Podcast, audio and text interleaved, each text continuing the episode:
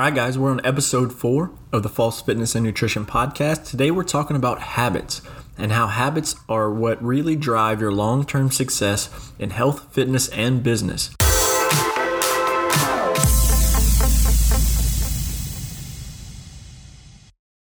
All right, guys, we're live with episode 4 of the podcast today. We're talking about habits and why habits are what really define your success long-term. Okay, so often people try to make switches in their life. So they switch up their diet, they switch up their fitness routine, they switch up their work ethic. And maybe it lasts for a week or two or maybe 3 weeks, but something happens and then they fall back. They find themselves falling back into their patterns that they were in before, that they were trying to get out of. And so how can we stop that? How can we switch that up to make sure we develop the things necessary for long-term success? So let's talk about habits and why they're so important. The habits are things we do without even really thinking about it. They're kind of like our autopilot mode. So what does that look like for you? What are the things that you do whenever, times get tough or that things get hectic? Those are really your habits that you need to look into. And a lot of times when people start trying to make changes in their health and fitness, they start off so great and then maybe they get busy or maybe, something happens in life. And then they just don't know how to reset back to that motivated state that they were in. And so if you develop the habits where, no matter what, you wake up at this time to go work out. No matter what, after work, you go to the gym. No matter what, on Sundays, you cook this certain amount of food. Or no matter what, whenever you're at a restaurant, this is what you order most of the time.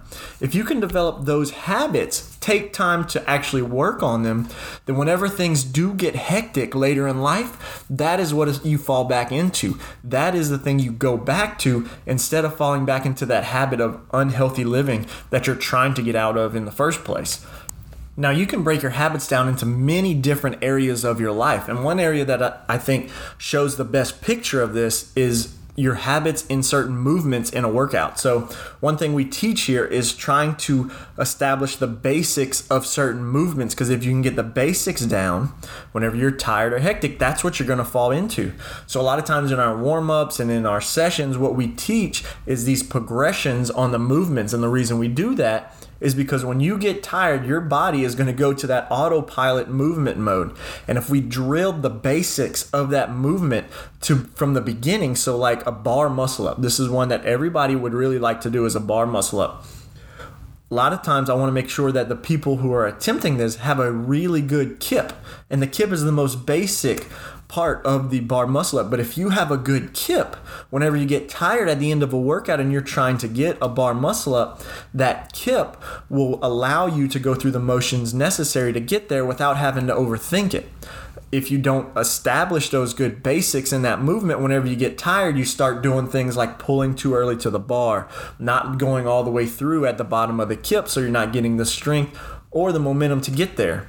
Or maybe you don't even have chest-to-bar pull-ups yet. That's another thing. You need to be very efficient in your chest-to-bar pull-ups to show that you have the strength to be able to do that. So these basic foundations are what need to be built. People also want to lift heavier weight. So you want to back squat more. You want to snatch or clean more weight. Well, the first thing you got to do is make sure that your air squat looks great. You also need to make sure that your positions on those Olympic lifts are spot on. No matter if you're doing the barbell, the PVC pipe, or going for a 1-rep max, you need to make sure that you're hitting the correct positions in all 3 of those lifts.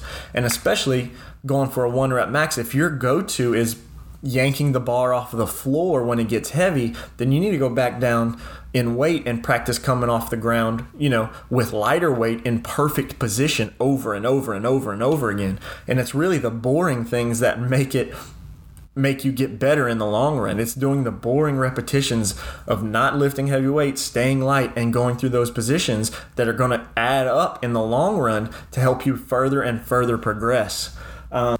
Let's talk about nutrition. What habits do you have that are in your life that you fall back on whenever things are tough? Do you know how you're supposed to eat? How you're supposed to eat slowly? Do you put your fork down between each bite? Do you drink water whenever you're at a meal? These are habits that can carry you through times that you don't have time to do the big things.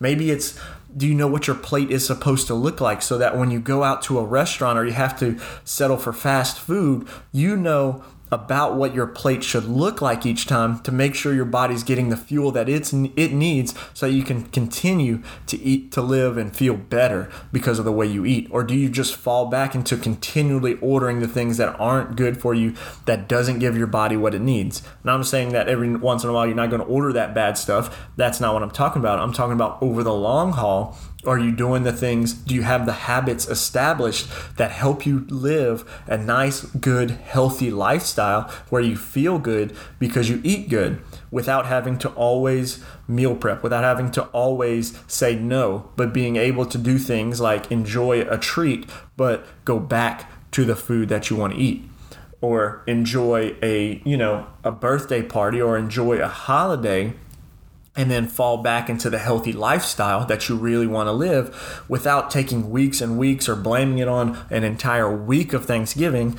Maybe it's just a day that you do that, and then you go back into those healthy habits. You need those habits established already. Otherwise, you're not going to fall back to them. You're going to fall back into the things that you're trying to stay away from. So think about that in that area of life. And what about in your work and in your job and in the things that you do? What habits do you have established?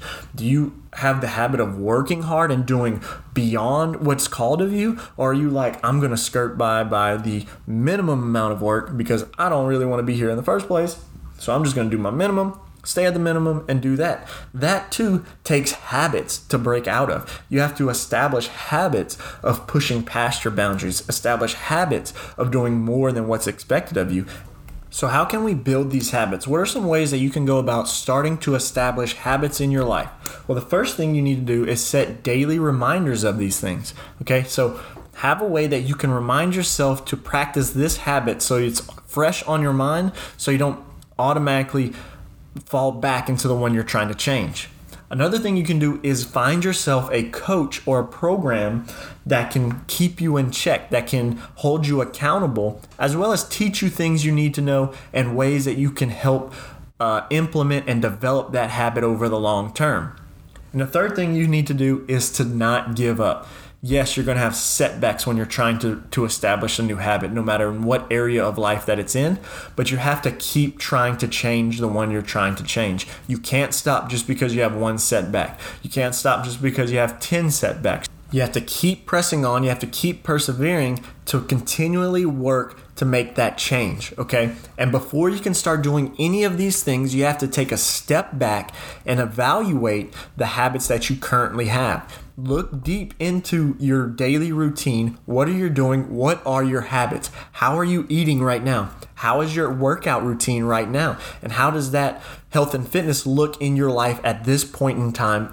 Write them down as you notice them. I eat super, super fast. Write it down. You notice that you tell yourself you're too busy to go work out. Write that down. You find out that you're just doing what's expected of you, never going past that, in your daily job. Write that down. And then decide what is causing these things to happen. Are you eating fast because you have kids and you got to eat before they go crazy? Or is it something else?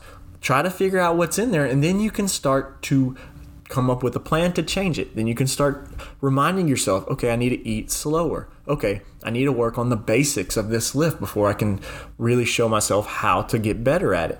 So write these things down as you figure them out and you recognize them, and then start to set yourself daily reminders to fix them. Okay, and if you need to, reach out, find someone who can hold you accountable.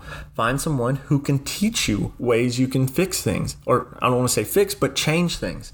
All right. And then again, set yourself something up that will help you to keep going when times get tough.